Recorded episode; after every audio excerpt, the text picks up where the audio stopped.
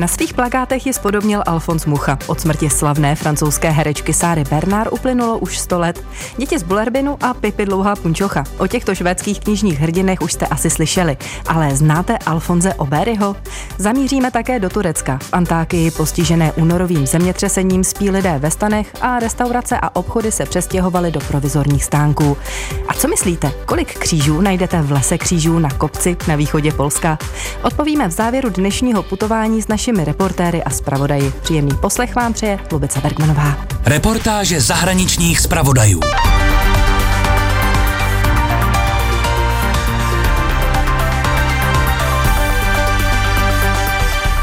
Ve Francii si připomínají sto let od úmrtí jedné z největších pařížských umělkyň přelomu devatenáctého a dvacátého století.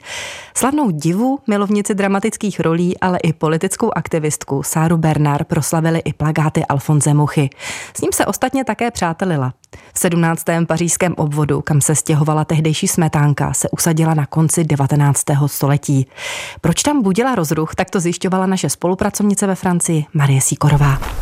Oblast kolem parku Monceau, sedmnáctý pařížský obvod, byla a stále je dobrá adresa. Stěhovalo se sem mnoho spisovatelů, malířů, ale i třeba slavná herečka Sara Bernard. Ve stejné ulici jako ona bydlel její kamarád, spisovatel Edmond Rostand, autor Cyrána z Bergeracu.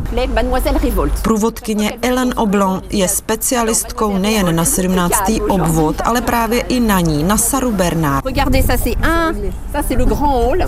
Podívejte se na tuhle fotku. Je to vstupní hala jejího sídla. Vidíte, co tam visí? To je plakát inscenace Samaritánka, který vytvořil Alfons Mucha. A na něm vyobrazena Sara Bernard. I autorem Samaritánky je Edmond Rostand, vysvětluje Hélène.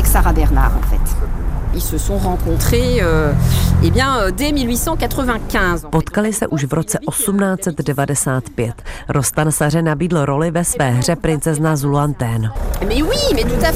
U toho ale neskončilo, pak to byla ještě inscenace L'Aiglon, tedy Orlík. Když zkoušeli Orlíka, úderem páté hodiny odpoledne museli přestat, protože se podával čaj pro paní Saru.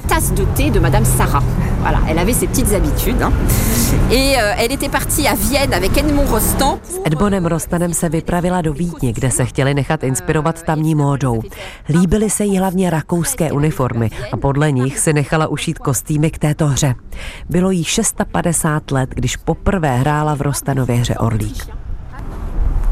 Jak průvodkyně vypravuje, Sara Bernard milovala mužské role. Zahrála si Hamleta nebo vévodu z Reichstatu, právě v Rostandově Orlíku. Zahrála si ale i v prvních němých filmech. Dámu s kaméliemi představila nejen poprvé v divadle, ale v roce devatenáct dvanáct. To bylo i v jejím prvním dlouhometrážním filmu. Elle a joué dans le film, un film qui s'appelle La Dame aux Camélias et qui était son premier long métrage en fait. Alors, škoda, že zvuk ještě neexistoval. Sara Bernard totiž prý oplývala božským výrazným hlasem. Naše vycházka pomalu končí. Díky Saře Bernard se ale sedmnáctý obvod stal tak trochu divočinou. Quelques mots aussi sur sa vie ici donc dans cet hôtel, elle avait aussi une ménagerie. Sem do čtvrti se přemístila i svůj zvěřinec. Sara Bernard totiž milovala zvířata a vlastnila i několik šelem, geparda, alva. Ovšem proti tomu se zvedla vlna nevole a ve čtvrti se podepisovala petice. Lidé se prostě začali bát a tak se šelem musela zbavit. Prý do muzea přírodních věd, dodává průvodkyně, až na tento, řekněme, přešlap byla Sara Bernard respektovanou a dodnes je. Dokládá to množství výstav i kulturních akcí, které si letos připomínají sto let od jejího úmrtí. Ze sedmnáctého pařížského obvodu Marie Sýkorová, Český rozhlas. Dostat se do příběhů svých oblíbených knih a jejich hrdinů, to je možná snem každého dítěte. Svým způsobem se to může podařit i vám nebo vašim dětem. Stačí se vydat do švédského Göteborgu, do kulturního centra Alfonse Oberyho, který je v angličtině známý jako Alfie Atkins. Náš reportér Jakub Lucký se do světa malého kresleného hrdiny vydal. This is the famous Alfie. Tady vidíte toho slavného Alfieho a jeho kamarády. Vedle něj stojí Mila a taky jeho tatínek, švédsky pojmenovaný Bertil. Bertil. in Swedish. Hmm.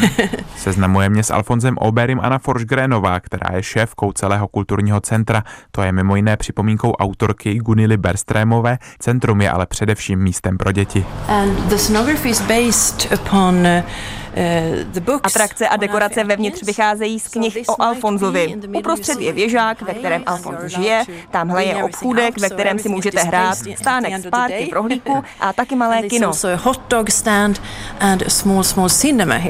Tady je jedna z důležitých věcí z příběhu, je to Alfonsova helikoptéra.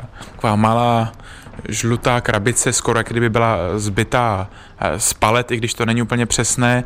A právě tímhle v příbězích Alfons Åberg létá za svými dobrodružstvími. Hmm. Spousta dětských knih má nějakého superhrdinu, ale Alfons je jen obyčejný kluk. Není nijak extra silný, nechce se prát. Pro děti je jednoduché se do něj vcítit a brát ho jako součást života. A i příběhy samotné se věnují běžným každodenním událostem a výzvám a možná i proto jsou tak populární i ve světě.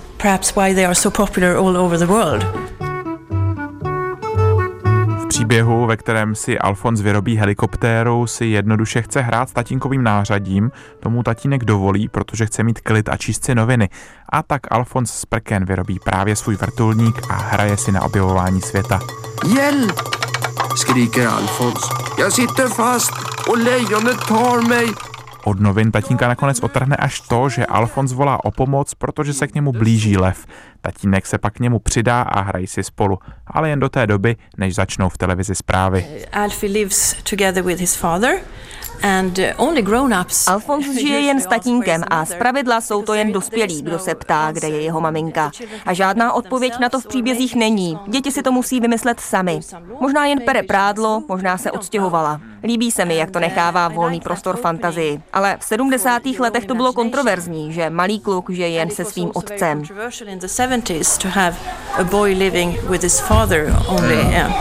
Psaní i ilustracím Gunilu Berstrémovou inspiroval její vlastní rozvod. V knihách se ale negativita příliš neprojevuje a předškolní děti, které do centra chodí, se očividně dobře baví. Pořád jde o jednu z nejpopulárnějších knih ve Švédsku. V knihovnách třeba patří k těm nejpůjčovanějším. Je to zkrátka taková věčná figurka dětské literatury. A to nejen švédské.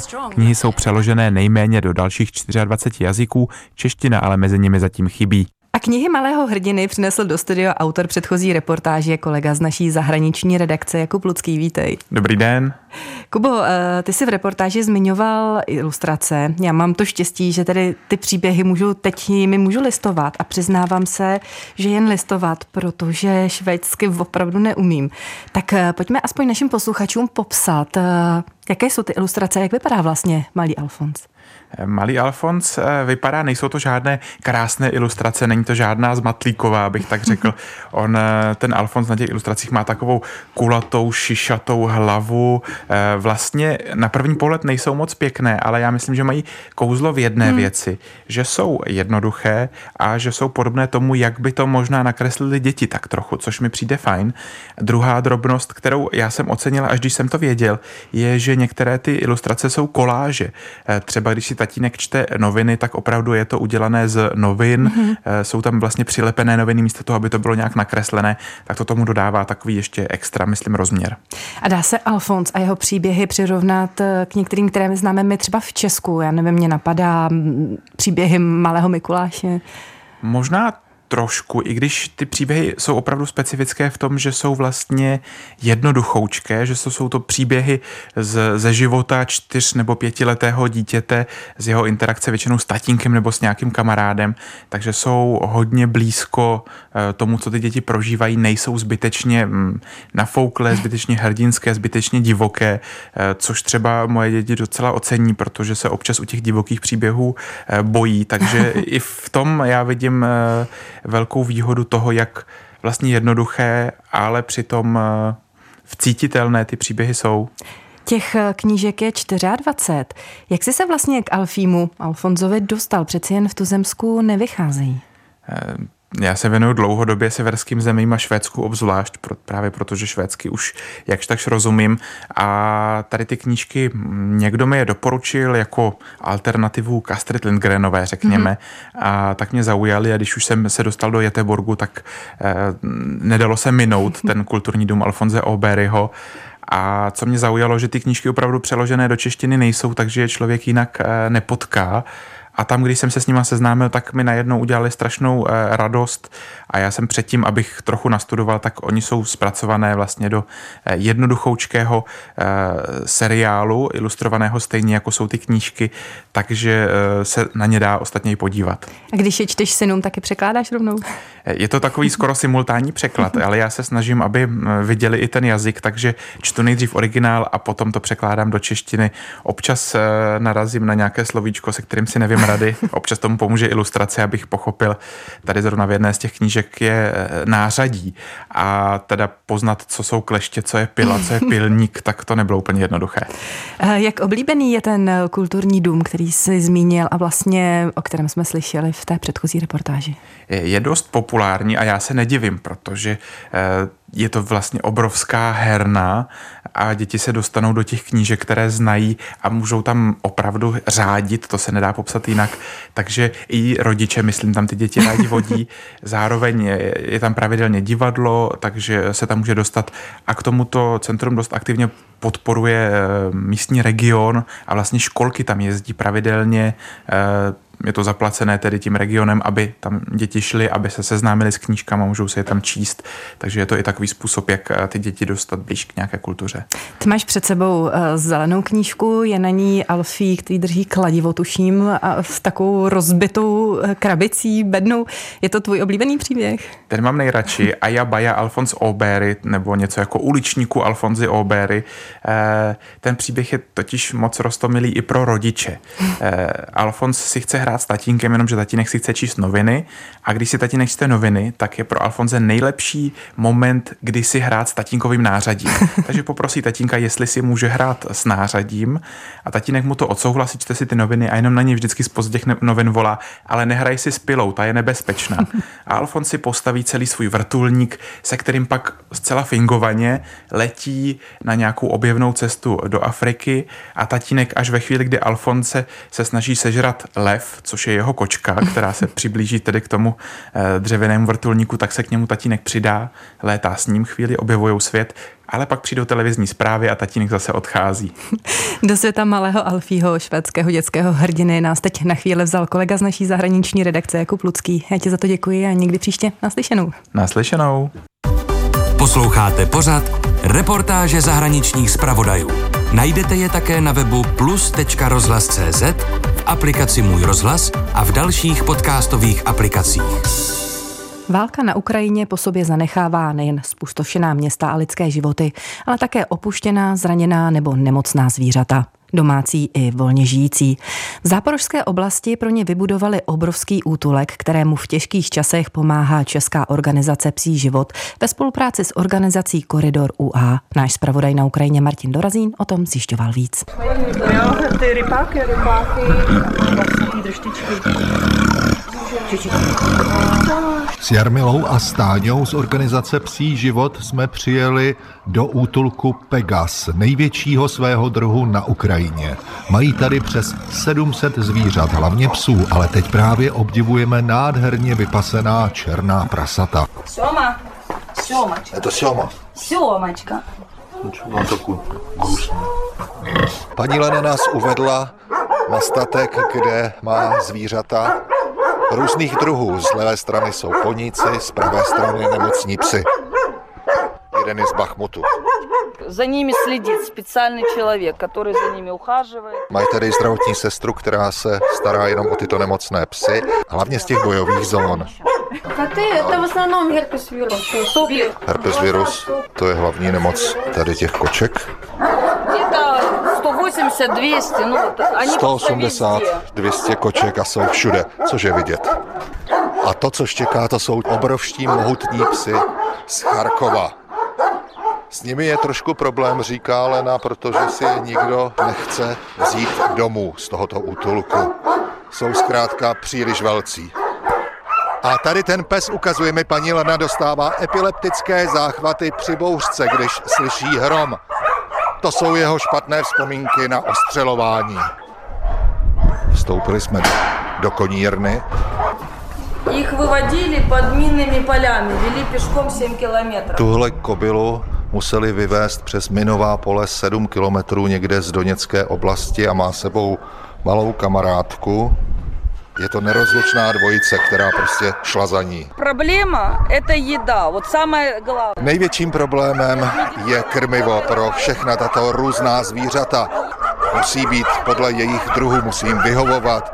Pro některé ryby, pro jiné maso, různé druhy masa. Ta zvířata jsou také nemocná, nemohou je krmit nějakými běžnými granulemi. Je to tak, v tom kamionu, co právě teď se míří, s pomocí od nás je krmivo nejen pro psy a pro kočky, ale právě i pro koně, pro hlodavce, přímo pro ptáky, tam je krmivo a různá kvás směs, i veterinární diety, nějaký chovatelský potřeby, to všechno se tady využije. V tomhle útulku rozhodně, ten je skvělý. A ještě dodejme, že s tou dopravou vám pomáhá koridor tečka u a.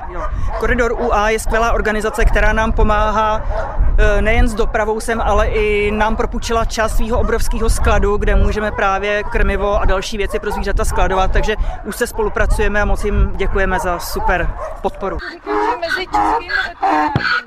A tato slova Jarmily Pávkové z organizace Psí život zřejmě uslyšel i osel, který začal blaženě hýkat. Z útulku Pegas v záporožské oblasti Martin Dorazín, Český rozhlas. V turecké Antákii žije velká část lidí stále ve stanech. šestého února přišli při velkém zemětřesení o střechu nad hlavou a jsou rádi, že aspoň oni katastrofu přežili. V zimě hledali ubytování v jiných částech Turecka. S přicházejícím létem se ale někteří vrací do svého města. Spí raději ve stanech, na svých zahradách, než aby platili nájem v cizích městech. A jak říká náš zpravodaj Štěpán Macháček, snaží se znovu zřídit si i živobytí. Na bývalém fotbalovém hřišti v centru Antákie zřídila radnice takové tržiště. Je tu několik desítek dřevěných stánků a sem se přesunuli obchody ze zničených nebo hodně poškozených domů. Jsou tu třeba i kavárničky, lidé tady sedí u stolečků. Hodně se tu prodává oblečení.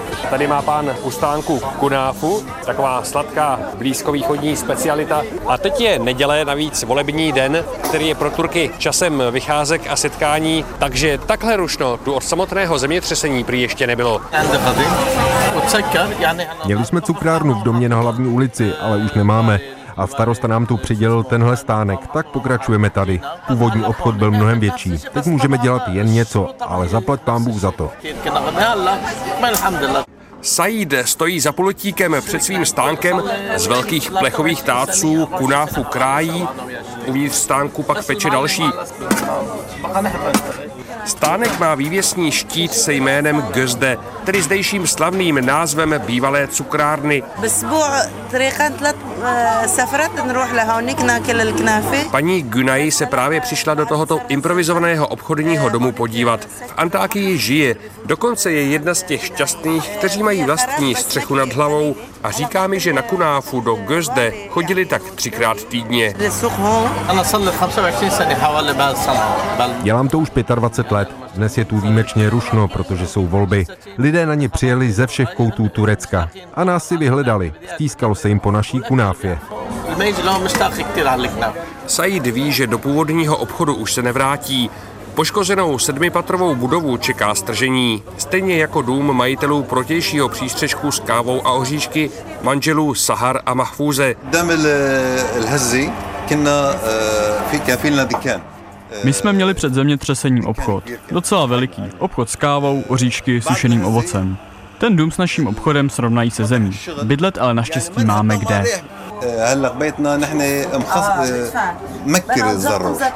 Na místech bývalých domů a na chodníku teď vznikají v podstatě venkovní obchody a restaurace. Vypadají jako stánky, ale často je vlastní lidé, kteří dříve měli restaurace kamenné.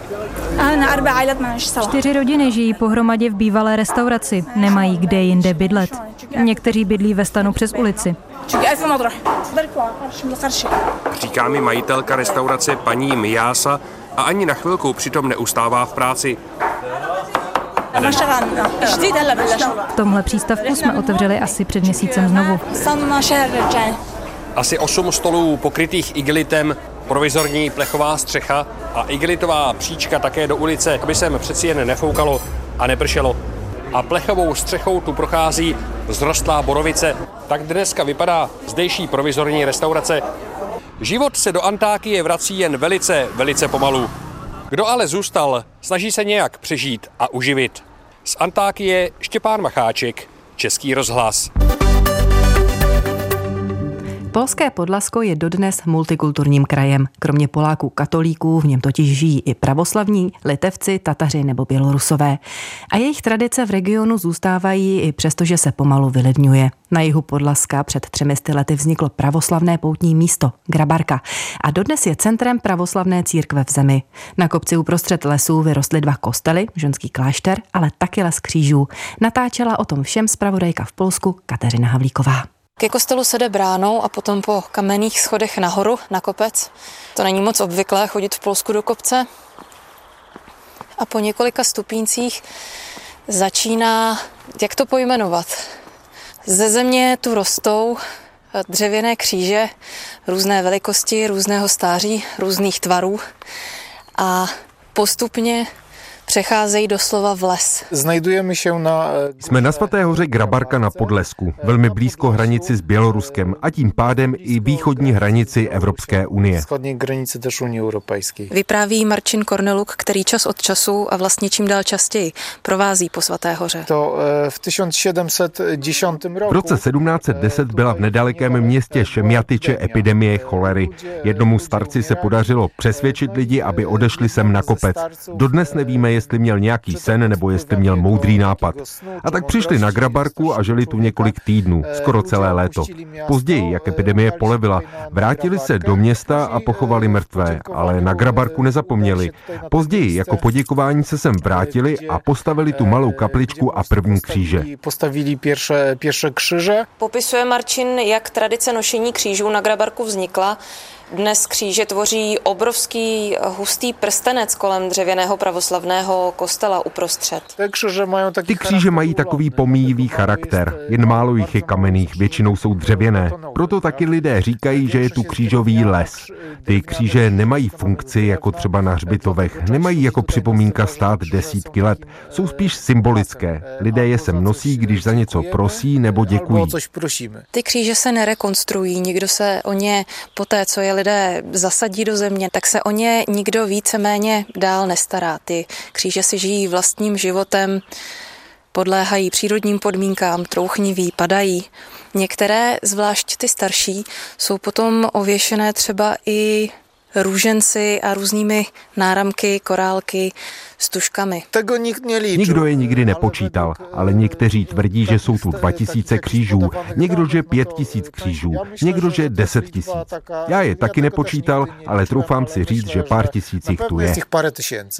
Grabarka není ale jen poutním místem pro věřící. Mnozí totiž říkají, že kopec má v sobě něco, kvůli čemu jim je tady dobře. Jak popisuje Leona, Češka, která nedaleko Grabarky žije už čtrnáct let. To místo mi přináší takový klid vnitřní, jako když potřebuju se rychle srovnat, dát se dohromady z nějakých emocí, z nějakých takových m, ty rychlostí, stresu, prostě tady přijedu sem a hnedka to mám. Na místo dorazila s dcerkou, místo je to skutečně výjimečné, minimálně tím tichem, které jen občas narušuje kostelní zvon oznamující bohoslužbu.